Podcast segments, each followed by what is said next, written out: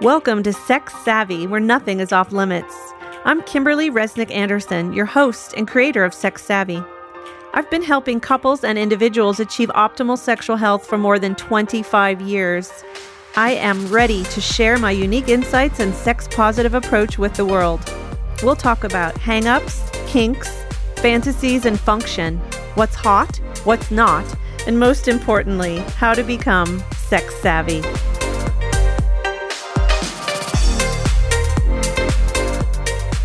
Hello, and welcome to this week's episode of Sex Savvy.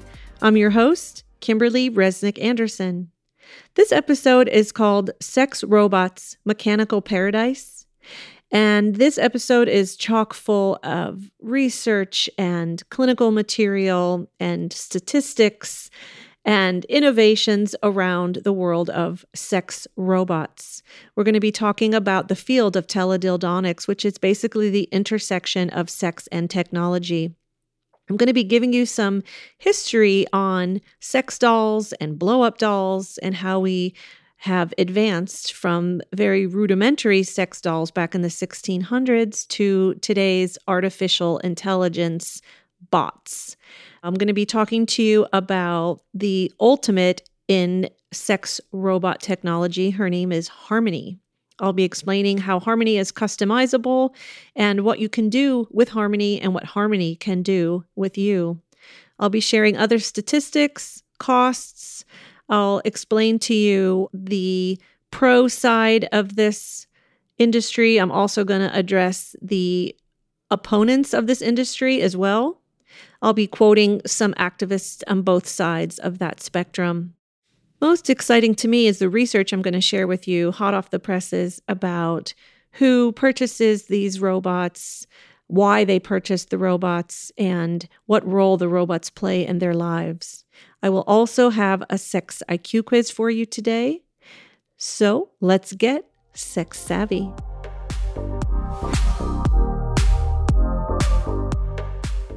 For centuries, we've been obsessed with creating the perfect lover. As far back as Greek mythology, we all know the story of the sculptor Pygmalion, who carved an ivory statue of a woman, which he idolized and idealized and considered more beautiful than real women. The sculpture was later transformed by one of the gods into a real woman, and Pygmalion married her. So you see, the idea of creating human like machines or technology is hardly new. But I doubt Pygmalion would have expected to see where we are now in the age of artificial intelligence sex dolls. Let's go back a little bit. The first sex dolls that we can identify were invented by the Dutch sailors in the 1600s. These sailors were isolated at sea for months or years at a time on their long voyages, and they created dolls out of sewn cloth or old clothes. The Dutch actually ended up selling some of these dolls to the Japanese during the Rangaku period, which lasted from 1641 to 1853. And in Japan, you'll still hear some people refer to sex dolls as Dutch wives. It wasn't until the 1970s when the proverbial blow up doll came onto the scene, and that was due to the invention of vinyl, latex, and silicone. Before we move on to talk about sex robots and the innovation and technology that's just sweeping the world, I want to discuss a certain portrayal of women in uh, media, films, literature. You may not have heard of the term, but I'm sure you're familiar with the cinematic trope of the Manic Pixie Dream Girl. Manic Pixie Dream Girls, also known as MPDG, is a type of female character or cinematic trope in movies who teaches the protagonist, almost always a man, to embrace life and love. These characters tend to be kooky, lovable, free spirits. They are the ray of sunshine in an otherwise drab existence. They're happy and fun, they have no inner life or depth of their own. They exist solely and exclusively for the transformation of the man. There's rarely a backstory, and these characters tend to be one dimensional. In real life, some men like it that way. this creature, this magical, mystical creature, the manic pixie dream girl, pops into a man's life and sprinkles her magic fairy dust. And suddenly the colors are more vibrant and music is more moving and food tastes better. And they're sort of released from the internal prison of their brooding. So, this is a very popular trope in film. I'm sure you're thinking of movies or characters from books where women fit this profile. And one of the things that I find in my office with my patients is that they they want the manic pixie dream girl to pop into their lives and sprinkle her magic fairy dust, but they don't really want to have to deal with her needs or her expectations. And they prefer to keep their partners one dimensional as they are depicted in the movies. I'm going to give you some examples of characters from films just to give you more insight into this trope. Natalie Portman in the movie Garden State, Zooey Deschanel in 500 Days of Summer, Meg Ryan in Joe versus the Volcano. In this movie, uh, Tom Hanks, who plays Joe, literally is walking in a fog. And then the Meg Ryan character pops into his life, and suddenly he's inspired. Christina Ricci in Buffalo 66 is another one. And Anne Hathaway in the movie Love and Other Drugs. You can actually Google Manic Pixie Dream Girl and find lists top 30, top 50 Manic Pixie Dream Girls from film. Probably the most famous and perhaps most disturbing depiction of a one dimensional woman was from the classic book and later film Stepford Wives which was originally published by Ira Levin in 1972 and then made into the classic original film in 1975. There was actually a remake in 2004 starring Nicole Kidman. The Stepford Wives have become so deeply ingrained into our cultural psyche that when you say someone's a Stepford wife, we automatically get the connotation. A Stepford wife is basically a submissive, docile, youthful, beautiful woman who subordinates her life purpose to the desires of her husband, typically has no ambition of her own, is always agreeable, never talks back, is a great lover, and always happy to please her husband. So the Stepford Wives was a movie or a book originally about a town in Connecticut where a group of men engage in a sinister plot to turn all their wives into robots. And this was sci fi at the time, but we're getting closer, folks. We're getting closer. We're not there yet, but we're not so far away to creating a machine that has no ambition of her own, is always agreeable, is youthful, docile, submissive, and beautiful, a great lover, and always happy to please her husband. So there's definitely an appeal for many men. If not, we wouldn't be talking about this $30 billion sex tech industry.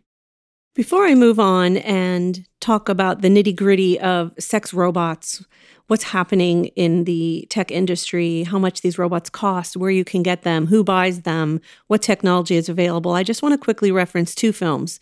The first is a Japanese film from 2008 called The Human Vending Machine. Uh, no surprise, this is a porn film. It shows a line of sex dolls played by real actresses who are designed to look like dolls, and they're lined up in a glass fronted vending machine, not unlike storefronts of Amsterdam, Bangkok, and Prague, where you can literally pick the woman you want to have sex with out of a storefront. One by one, the men come and put coins into this machine, choosing their preferred drink gal flavor. The doll slides down into a drawer at the bottom of the machine. Once opened, the man heaves the doll over his shoulder to drink her. This involves turning the doll upside down and unwrapping her aluminum foil sheathed genitals as one would open an aluminum tab on a can of Coke. The other movie I want to reference is called Weird Science. It's the classic from 1985, where two high school nerds use a computer program to literally create the perfect woman, Kelly LeBrock. I'm sure you, if you're anywhere near my age or generation, you will remember this movie. All the boys thought this was the best thing ever. And they designed her to be exactly like the Stepford wife. to be at their disposal. It turns out in the film, she sort of turns their lives upside down. So she's not a manic pixie dream girl in the end. But you can see that there's a lot of appeal, a lot of interest to the notion of men being able to create the perfect woman. If you're unfamiliar with the increased popularity of sex dolls, here's a summary for you. There are four major manufacturers in the world who make these silicone, increasingly human like dolls. Just last year, or maybe the year before, one company called Realbotix released Harmony. Harmony is the high end silicone love doll. She's the most realistic you can get and is sort of the creme de la creme of sex bots. She's labeled as more than just a doll. She's classified as a companion that listens to you and remembers what you say. She can have a conversation with you. And she moves parts of her face, but still looks kind of rudimentary, um, not very realistic. But yet she blinks, she smiles. This company, Realbotix, says that they sell about 600 harmonies per year. And it even comes with an app where you can control her via your smartphone. The manufacturers boast that they offer 14 different labia styles. So if you like big lips, small lips, you can actually customize how your robot's vulva is going to appear. They offer a wide range of nipples, but report that the small perky ones are always best sellers. Harmony doesn't walk yet, but they said that technology is right around the corner. It's just too expensive at this time to include. People wouldn't be able to afford it. When asked what she was going to do that day, Harmony said in a video that I was able to find online, she said, My primary objective is to be a good companion, a good partner, give you pleasure and well being. I'm the girl you always dreamed about. So you can see that these dolls, these bots, are programmed with a personality, you can actually choose the type of personality that you want. And these can range from insecure, frightened, shy, sad, or highly sexual. What else can you do? You can customize the breast size, the butt size, waist, etc. You can choose the skin tone, the shape of the eyes. So basically, this is weird science in real life they have developed technology to provide what's called full body heating. So Harmony feels warm to the touch, not cold and plasticky like some older versions. And they have installed full body sensors. So if you touch Harmony in the right erogenous zone, and you rhythmically move during intercourse with her in the right speed and intensity, Harmony can have a robogasm. She knows how often you want sex and in what ways. When you come home from work, she'll ask you about your meeting with Steve at the office and remind you that it's your mother's birthday on Saturday.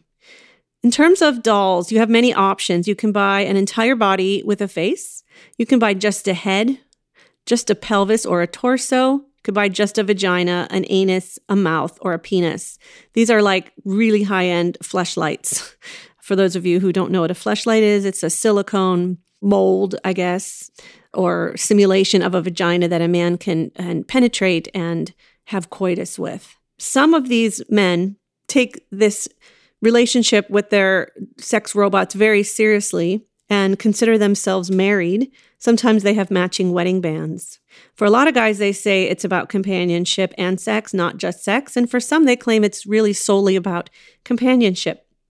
There's an Android love doll manufactured in Las Vegas, and the manufacturers claim she is able to engage in 20 different sex acts with artificial intelligence.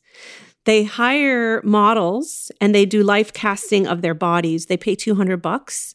And then if a person buys a robot with that woman's body, the model's body, she gets 500 bucks commission. Not bad. What are some other features that men seek in these robots? Well, some robots come equipped with a pressure released urination system so they can pee, and that helps men experience them as more human. Some also come with detachable hymens. There is a product that was developed by Realbotix. Those are the people who created Harmony. And they call it the Auto Blow 2. And they describe it as an automated pleasure system for men. You can imagine what it is. It's basically a system where a man inserts his penis and there's a moist sucking sensation and movement that allows him to achieve orgasm. How much do these puppies typically cost? Well, if you're going to get a low end robot, you're looking at about $5,000. And if you're going to go for high end models, we're looking up to or beyond $50,000. There was a man in Hong Kong who was named Ricky Ma. He's in his 40s, and he spent well over $50,000 to create a robotic woman who looks exactly like Scarlett Johansson. What do these things weigh? Well, they weigh anywhere from 40 to 120 pounds, depending on the quality of the materials. And we've come sort of freakishly close to mimicking the soft, supple feel of female flesh. And some men claim that the robot flesh is indistinguishable from real skin. There are certain types of features that are considered universally beautiful, and these have been identified in research studies on human attraction. And if you listened to my episode on evolution, this will be familiar to you, but some of these features include large eyes, a waist to hip ratio of 7 to 10. That seems to be the sweet spot in terms of genetic fitness, fertility, etc rounded lips, and symmetric features.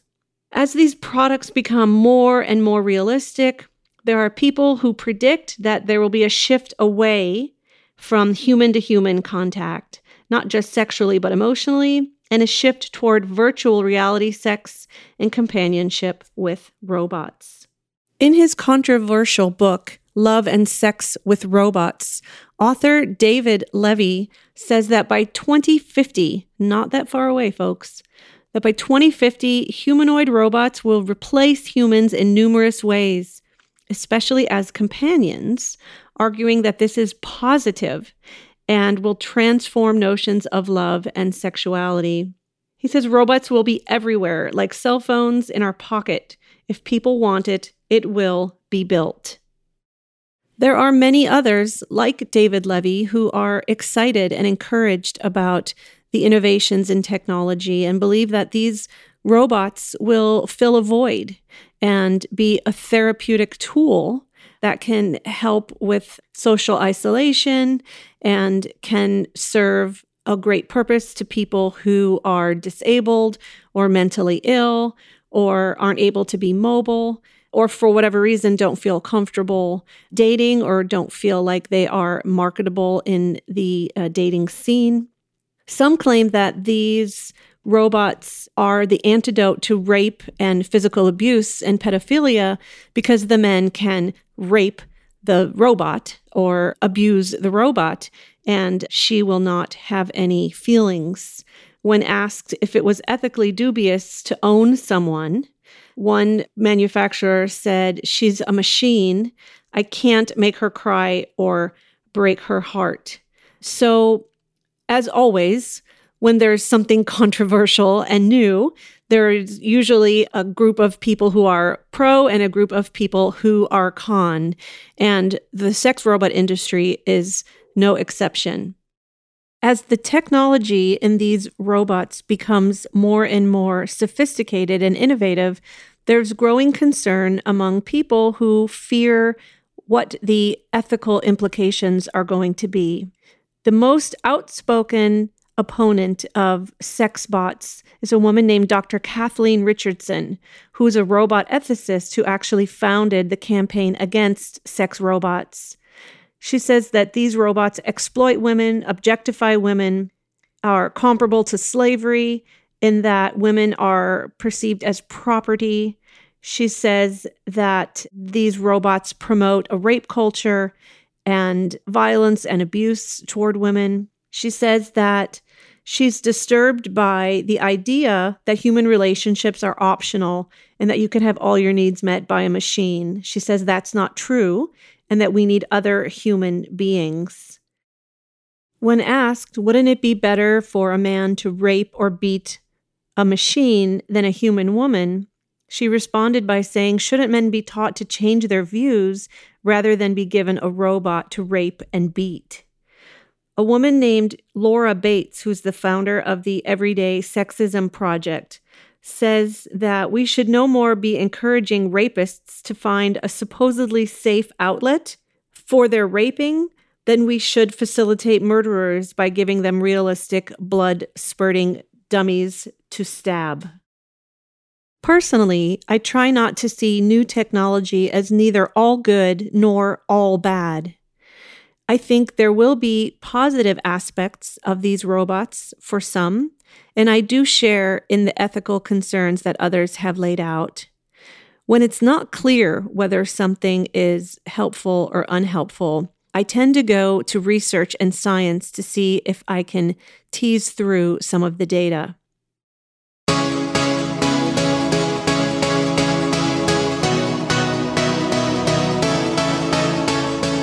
So, how sex savvy are you? Let's take this week's Sex IQ quiz and find out. Okay, it's time for Sex IQ quiz question number one. Which TV show originally referenced the sex move or sex technique called the Venus butterfly? Was it Beverly Hills 90210, LA Law, Sex and the City, 30 something, or Murphy Brown? The answer is LA Law. If you were watching TV in the late 80s, you'll remember the classic reference to the Venus butterfly, which was allegedly a sex technique or, or a secret move that men can do to women, which drives women mad and had the power to cement a relationship. Interestingly, the Venus butterfly was never actually described or defined. And millions of people throughout the world came up with their ideas. They used their imagination and guessed what the Venus butterfly actually was. It was in 2005 when sex therapist Sue Johnson described the Venus butterfly as a variant of cunnilingus. She said it involves using one's tongue on a woman's clitoris, using one's finger in her vagina, and using the other hand in the perineal area.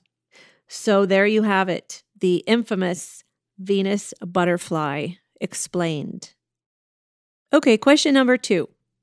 Which celebrity or public figure inspired the very first National Masturbation Day, which took place on May 7th, 1995? Was it David Duchovny, Snoop Dogg, Katie Couric, Joycelyn Elders, or Kurt Cobain?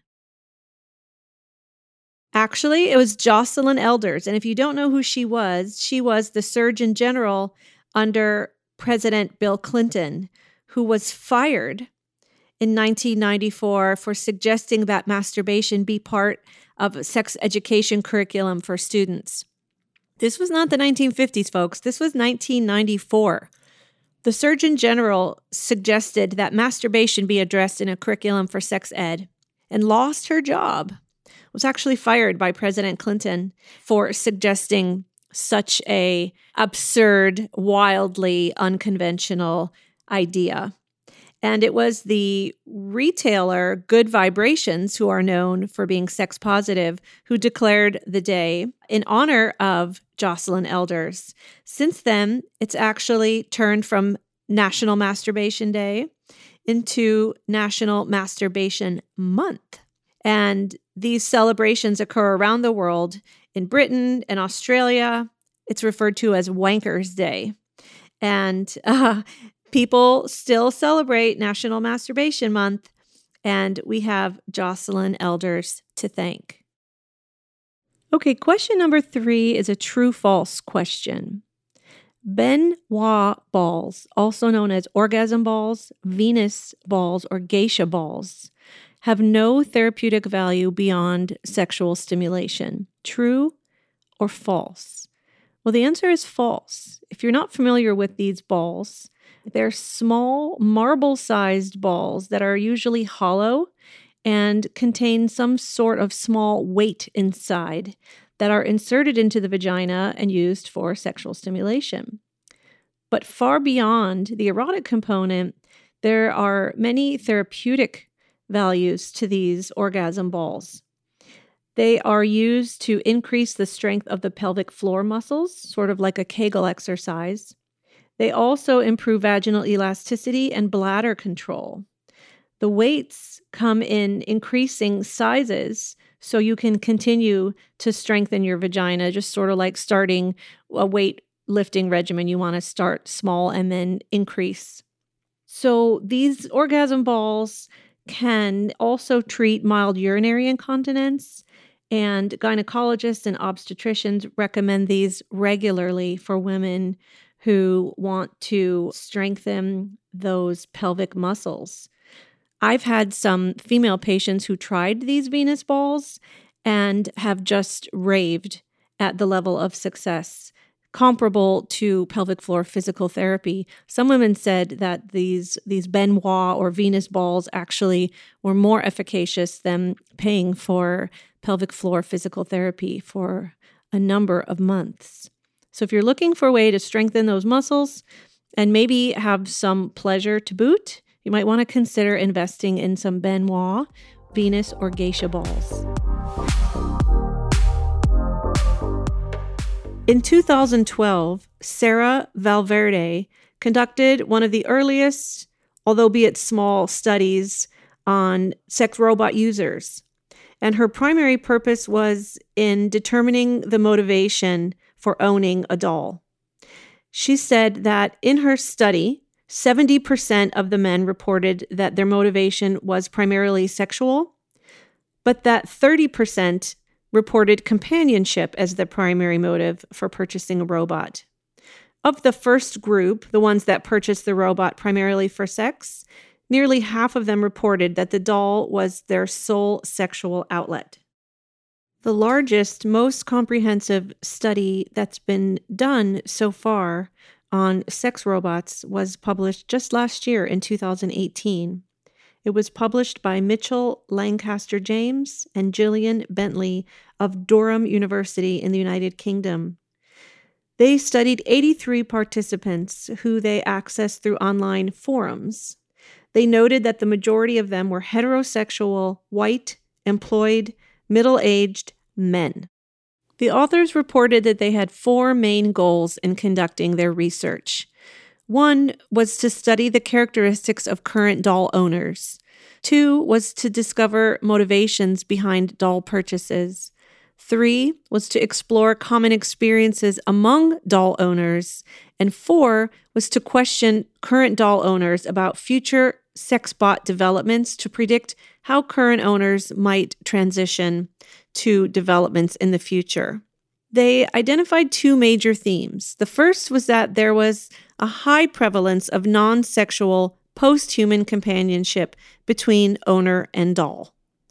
The second theme that they stressed was that current doll owners or robot owners do have reservations about future robotic developments. They surveyed their participants and they asked them the number of dolls that they currently owned. More than half, 51%, reported that they owned multiple dolls. About one in three shared that he owned one doll. 14% said they would like to own a doll. And 17% said they had no doll and no interest in purchasing a doll.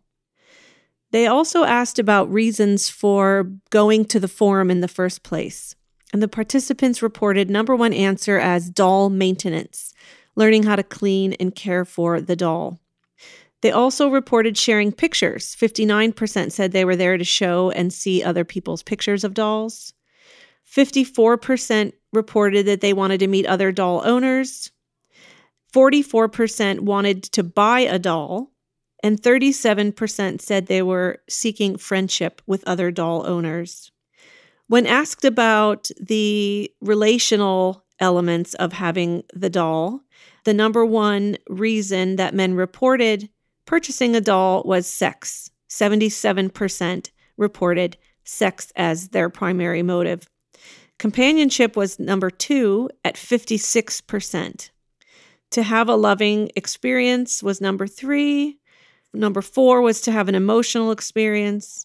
Friendship came in next at 30%, and 17% reported that they had purchased the doll to engage in a fetish or some sort of kink behavior. This next question is one of the more interesting questions I think that the research team asked. They asked the participants how they refer to their dolls or robots. 43% of them reported that they refer to their doll as their lover. 42% reported companion. So 42 versus 43 lover, companion. I find that really interesting. 31% referred to their dolls as a toy, 21% as a boyfriend or girlfriend, 20% as a friend, 15% as a wife or a husband, 4% as prostitute, and 2.5% as their child. When asked what attracted the owners, the number one answer was the realism of the doll, 75%. 70% said the body type. 50% said the good quality. 44% said having a companion. 24% reported that it was the sexual performance that attracted them to the doll. And 22% reported that it was the customizability available in the doll. In another question, the participants were asked, Why do you own a doll?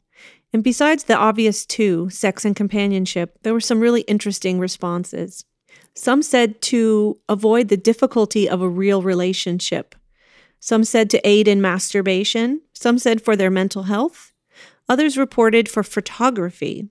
Some said they had a doll to dress her up. Some said for role play. Some said they prefer the doll interaction over an actual relationship. Some said they purchased the dolls for home decoration, as a collector or a hobbyist. And others reported that they purchased the doll as an alternative to rape or pedophilia. When asked what are the cons about owning a doll, the participants rated maintenance and upkeep as the number one complaint. They also said that owning a doll is not socially acceptable and that there's a taboo associated with it, that it's very expensive, that it's cold to the touch. Harmony's changing all that, though, allegedly, with her warmed skin. Others reported that the dolls are heavy. As I mentioned earlier, they're anywhere from 40 to 120 pounds. Others reported that needing to keep it a secret was definitely a negative. Others reported that it's difficult to store. And finally, some reported that it requires too much imagination. To me, the most compelling part of this article were the comments section, where participants were allowed and encouraged to write comments and share narratives about their experience in owning a doll. I'm going to share some of these with you, and I'll just say that in my clinical practice, I've heard very, very similar sentiments from my patients who have owned sex dolls and sex robots. So I can say from clinical experience, this aligns very closely to what I hear. One man said, We make love a few times a week at night in bed, just like any other normal couple. Another said, It's always there every day, every hour, every minute, available. Another participant wrote, You always have a safe outlet for sexual energy and a compliant partner for kinks and fetishes that may be too much for living partners. In real life, women have fewer redeeming qualities. Relationships with dolls are far superior. No STDs or babies. Sex on demand, freedom of desire. No one's feelings or anus gets hurt. No divorce and losing half of your shit every 10 years. You essentially get that ageless, perfect girl who will love you unconditionally and never be too busy for you. I live with mental illness, bipolar disorder. I decided to see if this doll might help me create the true life I've always wanted. She has done that for me and so much more. Besides the obvious, we spend a lot of time kissing. I give her massages, perform oral sex on her, and I groom her. After reviewing the data, the researchers were somewhat struck by the companionship component of the doll owner relationship and felt that the word doll may be restrictive and unnecessarily stigmatizing doll owners. They referred to a concept by David Giles called parasocial relationships. Parasocial relationships are a social phenomena whereby an individual experiences a meaningful relationship with an other, yet the other may not know or be aware that the individual even exists. This is typically common among adolescents who might have a crush on a celebrity or who feel like the celebrity has influenced them in some profound way and the celebrity doesn't even know that they exist. This leads us to discuss the concept of post humanism, also known as post human kinship. And this is the study of what it means to be human, and it explores the boundaries of personhood in light of advances in technology. This leads to a discussion of a whole new field called cyborg anthropology. Because in the study, owners refer to their dolls as partners, lovers, friends, family, and even children, the authors suggest a new term called an allodoll. A L L O D O L L. And they define an allo doll as a humanoid doll, typically of substantial realism, used as a means of replacing or substituting a necessary or desired relationship. They say it may or may not offer sexual functionality, but must serve at least one significant non sexual purpose for their owner. They facilitate a fabricated kinship, fantasy partnership, or other form of parasocial relationship. We could get really deep here and really existential and talk about what is human, what is love, what is sex.